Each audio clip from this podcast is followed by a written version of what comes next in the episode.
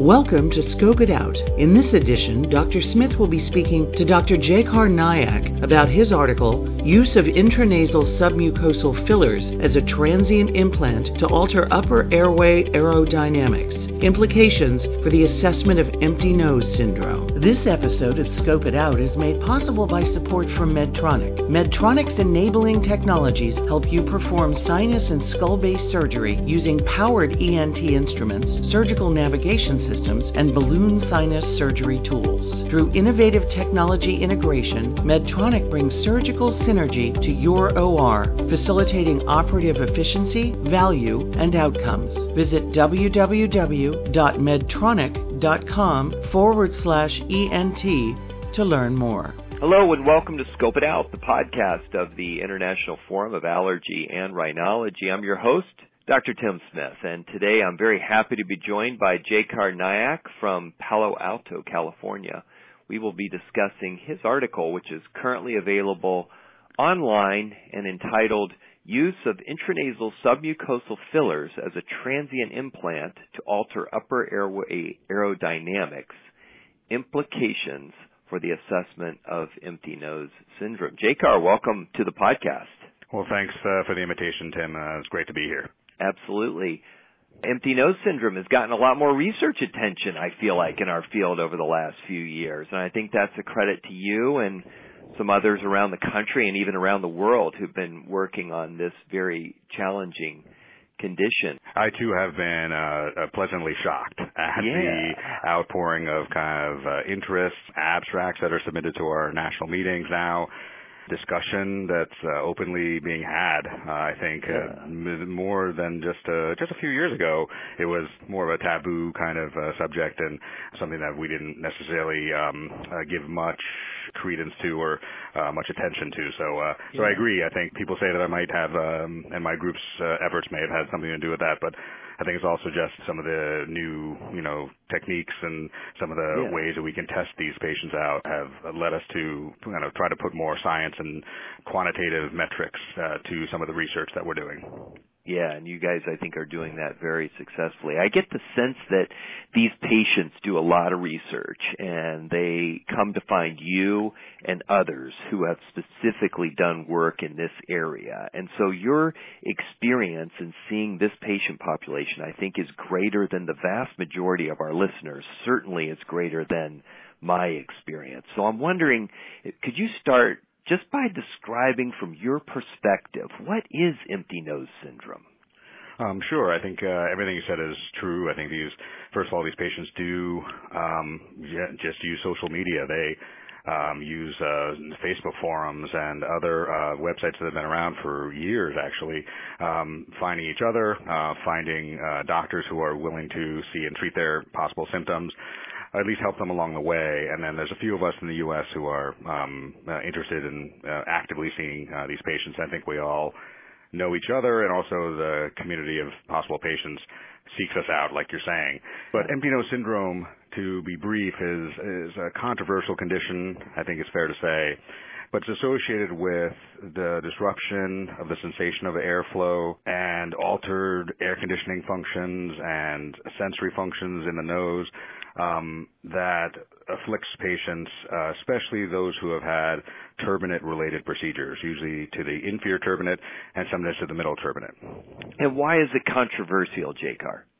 Well, it's controversial uh, because the nose is a very subjective place. It'll always be that way. Very simply, um, some people have severely deviated septums, for example, but and you'd think that they would complain of nasal obstruction or nasal congestion on that deviated side, but patients don't many times even know that they have a problem on that side. Right. Um, they just don't perceive an issue. Um, similarly, if a turbinate is, um, let's say, um, partially or completely resected, something called a turbinectomy procedure is performed, um, there's a there's a fair number of patients who would actually not have any issue with that. It seems they uh, thank their ENT physicians for the procedure. They they went in for nasal obstruction. Now they're less obstructed and they're less congested. They're sleeping better. They're breathing better. They're improving their activities in life. Um, and so, would you? It, I'm sorry. Would you hazard? Would you hazard to guess that that's the majority of patients actually that could sustain a let's say a total inferior turbinectomy and say that actually that helped me? I'm not advocating this by any means, but do you think more people get away with it than don't get away with, with it? Well, I mean, uh, from what I've do we know? uh, yeah, I, I think that what uh, our research is uh, indicating what patients have uh, taught me, and I probably have over 100 and I've seen over 115 or so consults for specifically just seeing for empty nose syndrome and whether they have it and can anything be done about it is that a few patients have said immediately after the surgery, after say the Doyle splints or the packing material sometimes came out, they sensed something wrong. They couldn't feel the air in their nose. They couldn't sense. They felt immediately that they were suffocating. That's maybe four to five patients in total. Everyone else had said something like between six months and six years. They developed a slow progression of symptoms and a slow decline. I call it the the decline delay. So they had a slow onset of symptoms that are bothersome, and they don't put it together necessarily as being related to that distant now turbinate procedure back when they mm.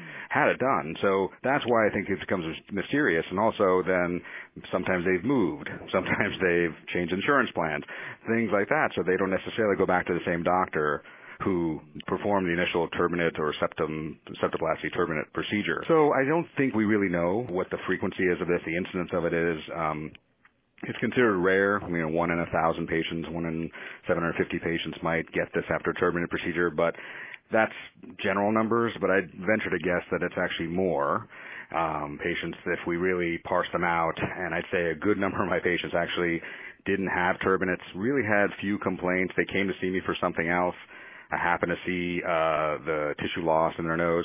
I then did things like a cotton test, which we can talk about. But then they noticed, well, they didn't have complaints, but they love their nose now that they have more resistance or more material in their nose. So there are there are patients like that. So again, the spectrum of what patients will complain about or notice even in their nasal cavity after uh, procedures are performed is, is so wide ranging. That's why it's uh, this controversial condition and one I think that needs much more investigation and study. Gotcha. Now, the vast majority of these patients have, in your experience, the empty nose syndrome is the result of, would you say, over resection of the inferior turbinates primarily? Is that a fair statement? I think, yeah, first let me just say that there's an entire category that we're not going to probably talk about, which is primary atrophic rhinitis, where patients seem to, especially in uh, less developed uh, countries, that uh, an infection-related atrophy of the nasal tissues, including the turbinate, uh, leading to crusting and other general breakdown. No nasal procedure involved. So I actually don't think I've uh, seen a good number of these patients offhand. Maybe one or two who have uh, traveled from the Philippines just recently. One who is who's domestic who said he's never traveled to another country. Just have crusting, severe crusting, and breakdown of tissue in their nose. Okay. So with that said, the majority of patients that we see in the U.S. and North America are following partial to um, uh, partial turbinate loss uh, to the inferior turbinate, and sometimes near total to total inferior turbinate tissue loss uh, from actual, I think, clipping of the turbinate, sometimes um, radiofrequency ablation of the turbinate, a, a variety of procedures that can be performed to reduce turbinate tissue, sometimes lead to excess tissue loss. Okay, and so this patient population then I guess I should say you also see patients who have empty nose syndrome based on resection of other tissues in the nose, other turbinates in the nose, or septal perforation. What would well, be other than inferior? Yeah, other than right. inferior turbinates, what else causes empty nose syndrome in your experience? Right. So uh, we consider it. Well, Steven Houser is really the forefront uh, at the forefront of uh, doing this. He's at Case Western, and he really named. Um, uh, several uh, subsets of empty nose syndrome. The, again, the majority that he sees as well are inferior turbinate related. He's also described something called the empty nose syndrome ENS of the middle turbinate, and I wasn't sure exactly how to evaluate this until someone just came through my practice who had never had ter- inferior turbinate surgery and only had a middle turbinate resected as part of a uh, procedure to his sphenoid sinus, the posterior most sinus. This central turbinate, the middle turbinate was resected and he had a- an abundance of debilitating and and um, uh, life-altering symptoms that he'd never had before. And so we've done a middle turbinate uh, procedure to help him to try to restore the volume and the bulk of the middle turbinate on him. And that's when I started to believe uh, it because his symptoms and his quality of life have greatly improved, thankfully. And then I don't think that uh, septal perforation is in the spectrum per se of empty nose syndrome. Um, in fact, I have a probably a controversial uh, uh, theory on some of the importance of the nasal septum per se. But I think when nasal septum tissue is lost, um, it can lead to sometimes noisy breathing, such as whistling and things like that. But also sometimes it can increase discomfort because of the vectors of airflow that are flowing through the septal perforation that normally would be flowing in a in a single direction. So these abnormal and turbulent currents through the septal perf uh, can lead to not only bleeding and crusting, but also can lead to some symptoms that are associated with nasal pain um, and facial pain. So again, uh, uh, empty nose syndrome is not just about uh, it, it's mostly I think about airflow, but also about the sensory difficulties that are go along with altered airflow. Some patients complain of something called a paradoxical suffocation. Even though their nose is more open because of the turbinate tissue loss, they say that they're more congested right. and they're suffocating. And that's the classic symptom. But some really don't complain of suffocation, even though they have the same tissue loss as others, but they complain of nasal burning. The dryness is really what bothers them. The throat discomfort is what bothers them. So, yeah. and then suffocation is a, is less uh, of a problem for them. So, I do think it uh, happens like any disease uh, to be a spectrum of of symptoms that all of which can be encompassed right now by this term empty nose syndrome. So why is it that one patient can have their inferior turbinates, let's say, completely resected and describe a good outcome, and another patient could have their inferior turbinates completely resected and end up with empty nose syndrome, which is clearly, clearly very impactful in an adverse way to their quality of life. What's yeah. the difference between those two patients, do you think? So it's a it's a it's an outstanding question and one we're trying to answer. Um, I call the population that don't have symptoms but don't have turbinates as a silent empty nose syndrome patients. And we are studying them because naturally they're bo- the most fascinating group. It seems to me that they um, either are just remembered how congested that they were and realize that there's um, enough airflow going through the nose that they're not obstructed.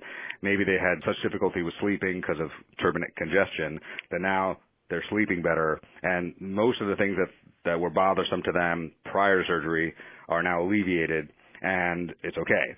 And so the even if they have let's say a B on the A through F grading scale, that's better than what they had pre-op.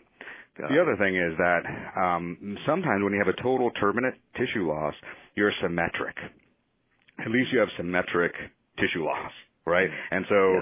you don't sense any any change. No discrepancy I, I of, between the two sides. Right. There's no right. Exactly. So um, I think of turbinates like wings of a plane.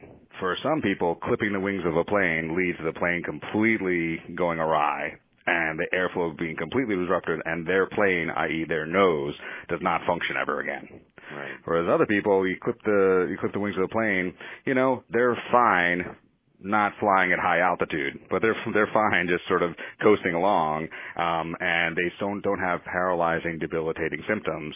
And then some of those patients, I have um, I, I have a bunch of these uh, silent ENS patients, for example, in my practice, and a few of them can convert in a way. You uh, if you test them uh, and place cotton again in their nose, I have one or two patients who just uh, woke up in my office. They just said, "Oh my gosh, I didn't have any complaints. Their score on our scoring system was very low, as if they were normal breathers." But then they said, "Don't ever take that cotton out of my nose. This is so incredible how well and open and and and clear I'm breathing."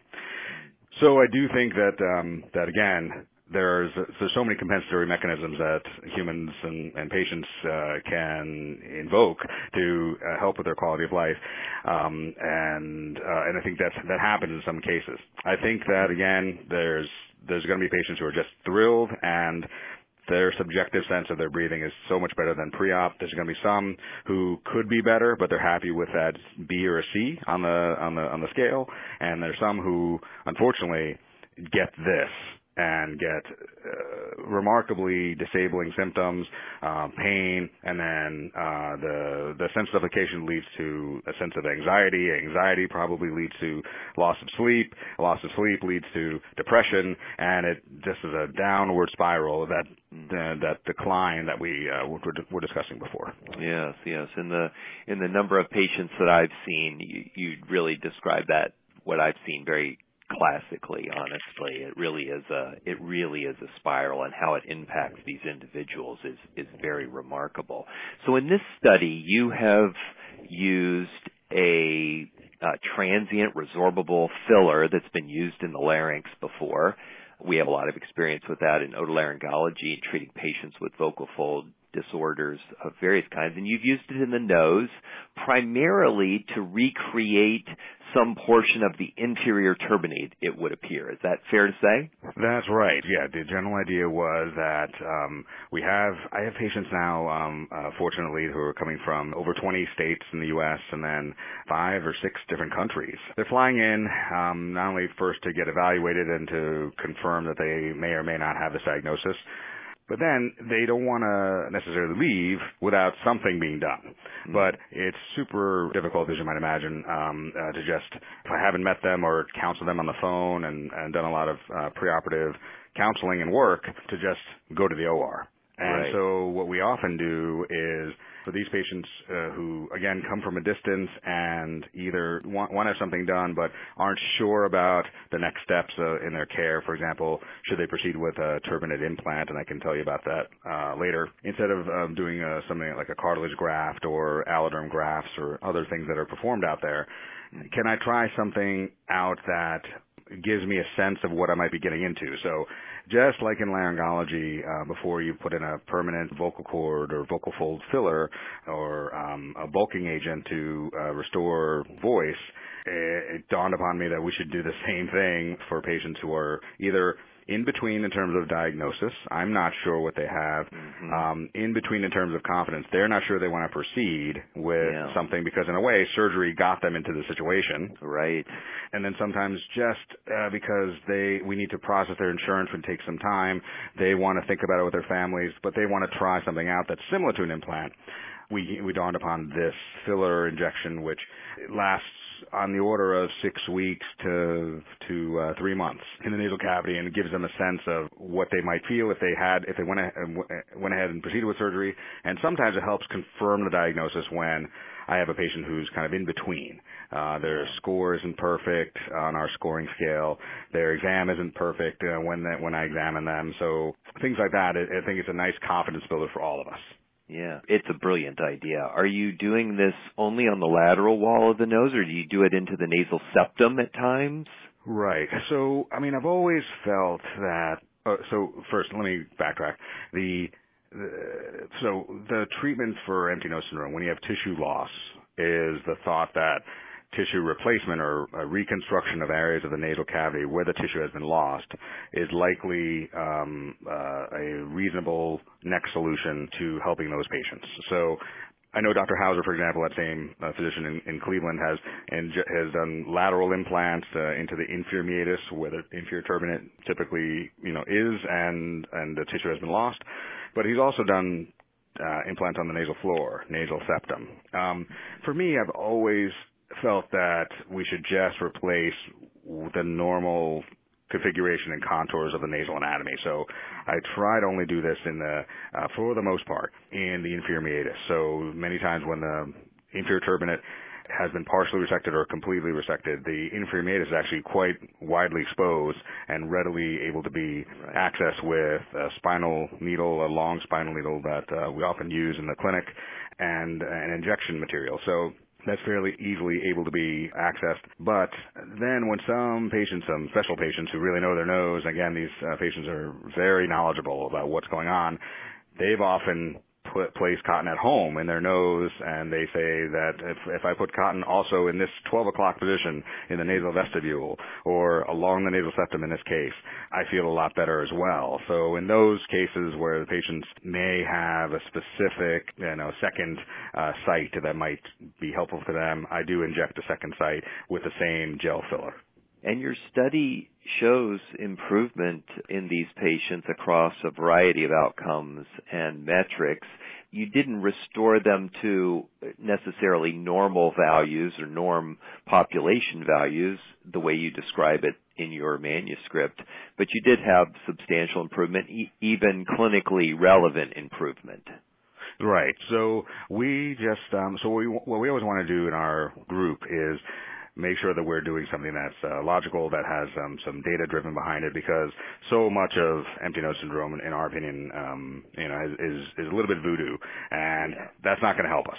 Uh, we need data-driven uh, management, and we need to know what what's happening in these patients and and follow them, and again put numerics to things. So, uh, so first we came up with this empty nose syndrome six-item questionnaire, the ENS6Q, and those are six uh, we think very relevant, validated questions that help us really track the ENS population over the CRS or chronic rhinosinusitis population. So um, these patients then uh, all had uh, scores. I think we had 13 to 15 patients in the study. Um, they came to us from various locations in the U.S. and then their their, general score was out of a score, score of 30, which is horrible ENS. Um, the average score was about 20, so right. really bad ENS. For reference, uh, a score of zero to five is normal, okay. normal breathing. So okay having a score of anything above 11 is considered empty nose syndrome on our scale, especially anything above 15. But these scores on average were about 20 to 20 to 21, and we dropped them that score just by doing the injection within a month. Uh, we again do online scoring, all this uh, highly encrypted um, scoring sheets that we send to patients, and no one really remembers what circles that they uh, circled typically, uh, what uh, what answers they circled. So it turns out that uh, they all dropped. The average patient dropped to the score of 10, not normal, not in the five zero to five range, mm-hmm. but they dropped to 10. So they dropped a significant percentage uh, drop, and both for that for those, especially for those six questions. And uh, we weren't sure that they would do that, but this by doing those numerics, we now understand that putting that gel-based filler speed bump in a way in the nose, even if it lasts for a few months, gives them a sense of improvement in their quality of breathing. Their ENS symptoms all drop.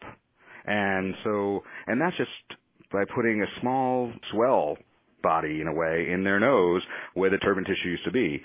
It therefore suggests Go ahead. Oh, I'm sorry. I was going to ask you what proportion of those 15 patients do you recall what proportion of them had a minimal clinically important difference? I guess I'm wondering, yeah. you know, yes, you took no. You took the average, you took the mean from 20 to 10. Right. But what proportion had a, a minimal an MCID change?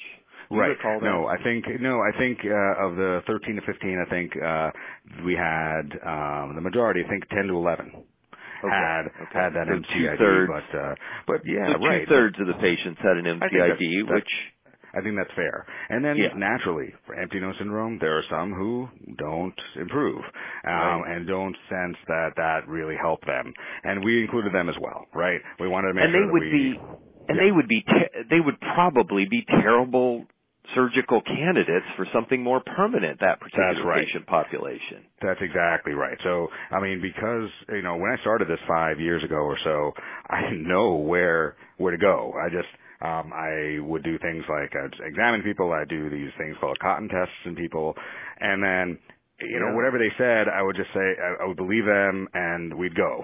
Now, it's time now to ju- you got to jump, right? Yeah, right. At some point, right. you just got to take the leap of faith. Right. No, that's right. And then I realized, you know, there were one or two patients. You know, when you start out, they're like, "Hmm, I'm not happy. Take out the implant you just put yeah. in." I'm like, "But you passed all my tests at that time. Right. And now, now what? Now uh, this isn't this isn't right. And then when uh, Andrew Thamboo came uh, to join our fellowship and join our program at Stanford, he he challenged me to kind of let's make this much more quantitative. And he's right. And we together uh, came up with these metrics that we then validated. And now you have to be you have to uh, we, we validated a cotton test and this and a scoring system, and now you have to therefore have empty syndrome on a certain level, again above that score of 11 out of 30. You have to improve with a cotton test um, by at least six to seven points. If you aren't, then you might have empty nose syndrome, or you might have cognitive behavioral um, issue that needs to be addressed as well. You might have something totally different. Um, you Yeah. might have true sensory loss that can't be explained at this point. Um, but that means that uh, at least a surgical procedure at this time is probably not going to benefit you, and let's not go down that road. And if we're not sure by both of those tests in the office and over time, then let's do the gel Yeah. and let's see how you're doing. I, um, I mean, I could share stories if if you want, but there was a, a patient who just came to me from uh, from Israel, and he's already had uh, three nasal procedures, and each one made his breathing worse. Mm. And so then now he's come to the U.S. and and is, was seen in uh, I think in, in Southern California for he's going to have a fourth procedure on his nose now a, a revision septorhinoplasty uh, procedure and uh, augmentation grafts, lateral crural strut grafts, and things like that. And then one of our uh, rhinologists, I think uh, Jeff Suh, actually at uh, at UCLA, met him and said he should he should come up and be evaluated by me, which I appreciate very much. And so before that surgery, he came up to see me, and I must say he wasn't the most compelling when I met him. He was he was he was a little bit uh, despondent. He was very frustrated with his care, unhappy with all aspects of all aspects of his breathing and his sleep. His scores were right on the margin, uh, 12 on my score at a 30. Uh, cotton test, yeah, he said it may have helped him a little bit. He was very uh, resistant to the whole thing. But then I took, uh, I actually took the cotton ball, uh, cotton plugs that I placed out of his nose, and he suddenly said, "Okay, I have to admit, that's a lot better when I have resistance to my nose."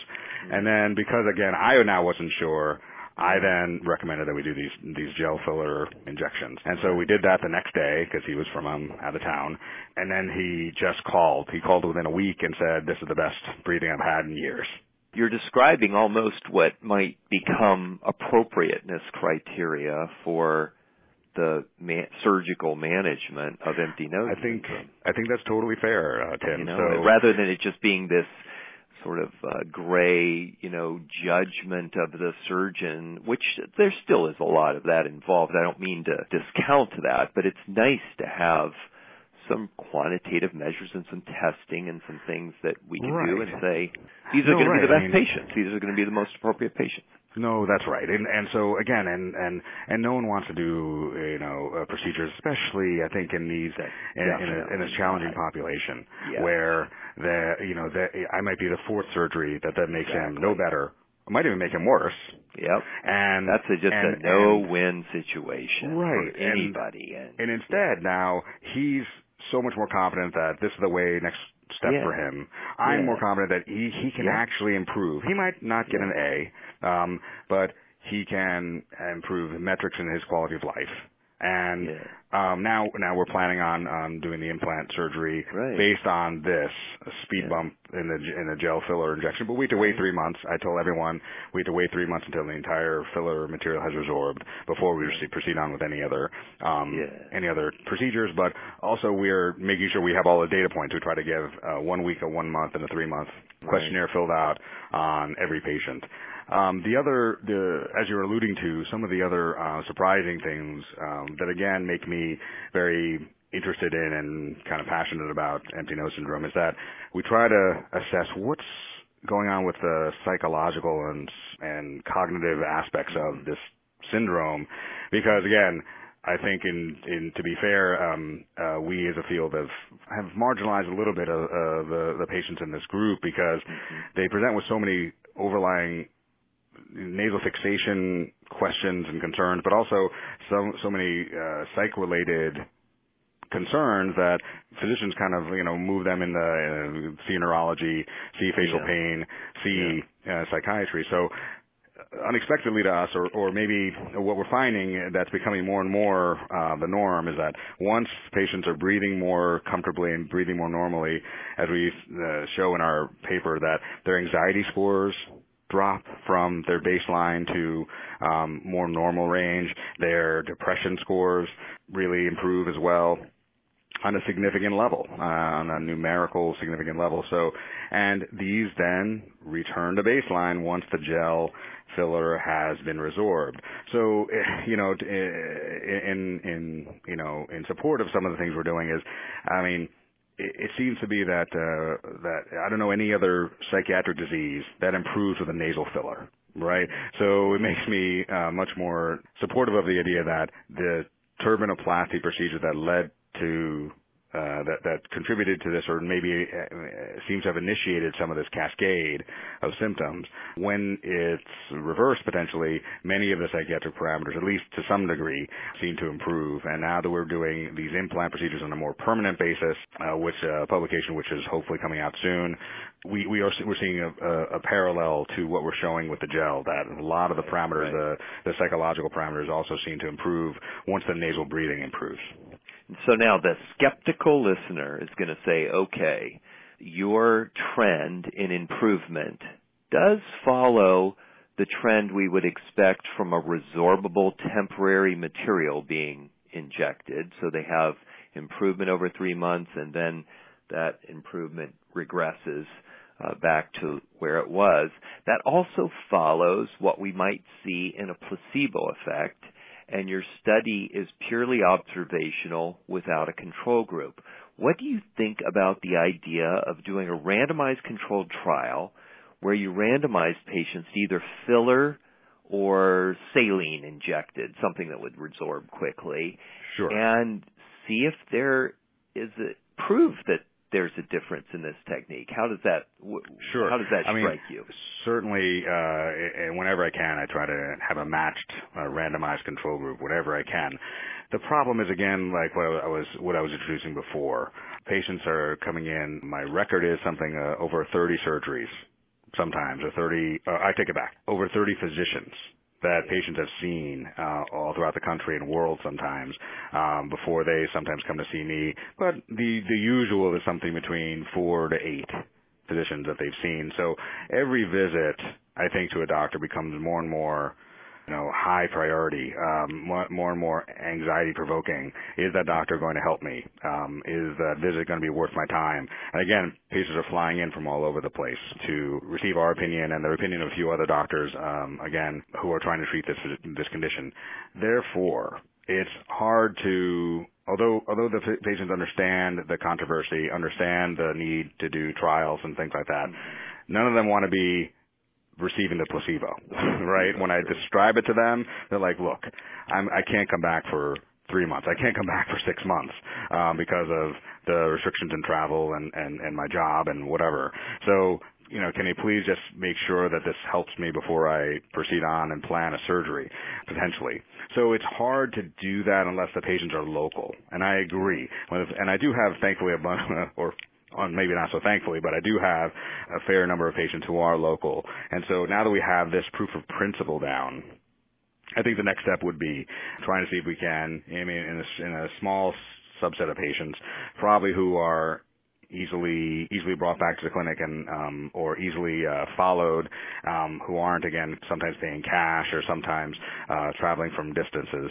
Maybe we, we'll try to randomize that group um, because if they have, eh, we do show the same kind of trend, then we can later go ahead and inject them again, and they won't be uh, anticipating of the result or or uh, won't be so so much effect to the timing of their care. One last question for you, Jayakar.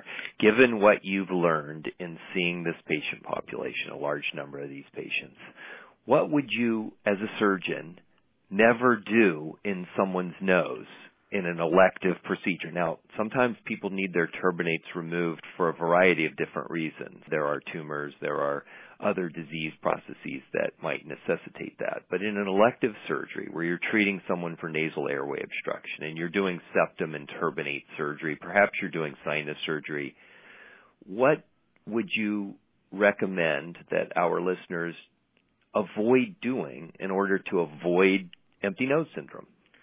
Sure. I get this question uh, more and more these days, uh, naturally. My overall teaching to my residents and fellows and those who uh, come to attend uh, talks in various places is that the contour of the turbinate matters. There's a reason that virtually every large animal species I know of has turbinates. Um, rabbits, mice, rat, uh, rats, dogs, sheep, we, humans, uh, we all have turbinates for a reason. So they must be important in overall aerodynamics of the upper airway. So Therefore, the inferior turbinates, uh, even though they might get hypertrophied and diseased and cause nasal obstruction, uh, limited procedures to uh, just reduce the size and improve breathing might be needed in, in humans for quality of life, but the contour clearly matters. So what I try to do is I only do submucosal resections for elective procedures, make a small incision in the anterior head of the turbinates, um, sometimes remove the underlying bone, especially when it's uh, highly ossified or really dense. And then uh, just do a very gentle medial soft tissue leaflet resection of the submucosal dense tissue of the of the inferior turbinate, and leave the entire tubular shape intact. Um, the torpedo-like shape of the turbinate should be intact at all times.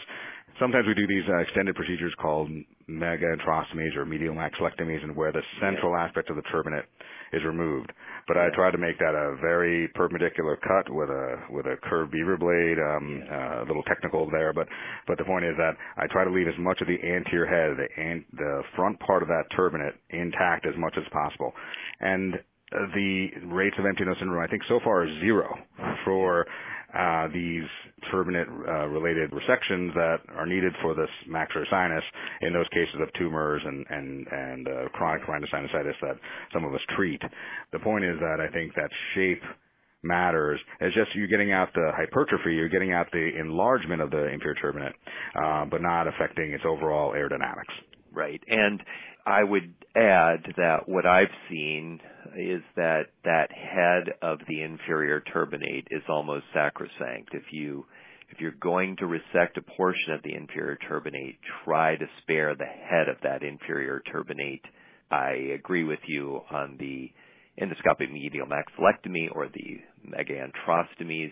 You can really get away by you can really save the anterior half, certainly the anterior third right. of the inferior turbinate, and I don't see this problem in that patient population. No, that's right. I, I, I'm shocked that we that that how effective that procedure is, and how how few complaints of nasal breathing that we receive. And also, when you think about it, this this article about the submucosal fillers was essentially bulking up the anterior part of the nose, yeah. right behind the nostril. That's where we yeah. injected, right where the anterior head sits. And yeah. the values that we had and the, the the numerical values of satisfaction for breathing and uh, loss of anxiety, even loss of a sense of um, uh, tense feeling that they, they have, and dissatisfaction with their breathing, really improved just by putting that front speed bump in the uh, side walls, but the front side walls of the nose. So Yes, I do beautiful. That that's, that's the that's the that's the that's the idea of this, um, and yes. that's what we're really finding out. You have some beautiful uh, pictures, photographs in your manuscript, so that the listeners can uh, log on and visit the website of the International Forum of Allergy and Rhinology. Jayakar's manuscript is there and is currently available online, and, and these pictures are in color and they're it's beautifully illustrated in a live patient actually these aren't uh, schematics these are actually patients that the procedure's occurring in. Well, listen, Jayakar, we should probably wrap it up there. Everybody's probably made their commute to work by this stage. At least let's hope so. um, but thank you so much for your work in this very, very challenging clinical problem that affects a lot of people, and I'm sure that they are just so happy to have folks like you uh, and the others around the country and around the world who are who are working on this in their behalf. And so, thank you for coming on the podcast and sharing your your research uh, with us. And I look forward to talking to you again in the future, Jayakar. Well, I thank you so much for the invitation. I really appreciate the trust of the this this group of patients. I mean, they they've been through a lot, and the fact that they're willing to come out and receive our our thoughts on this and our evaluation is uh, really means a lot to us. And also just the increasing positive reception from our community and, and ENT and rhinology has been greatly appreciated. And so uh, so thanks to my team for, for this this uh, interest in this uh, kind of research, and again the the readership and uh, the group at at IFAR, ARS, and, and other uh, societies um, who are kind of trying to advance this work with us. So uh, it's been a fun journey so far, and um, uh, but I appreciate uh, you reaching out and inviting me Great. to do this podcast with you. Yeah, just keep the keep the journey going. It's a necessary journey, I think. Take right take care, okay, We'll do. Thank you so much, Tim. Take care. Thank you for listening. Scope It Out is a co production of the International Forum of Allergy and Rhinology and Wiley. All opinions in this podcast are those of Dr. Smith and his guests and do not necessarily reflect those of Wiley or of the sponsors.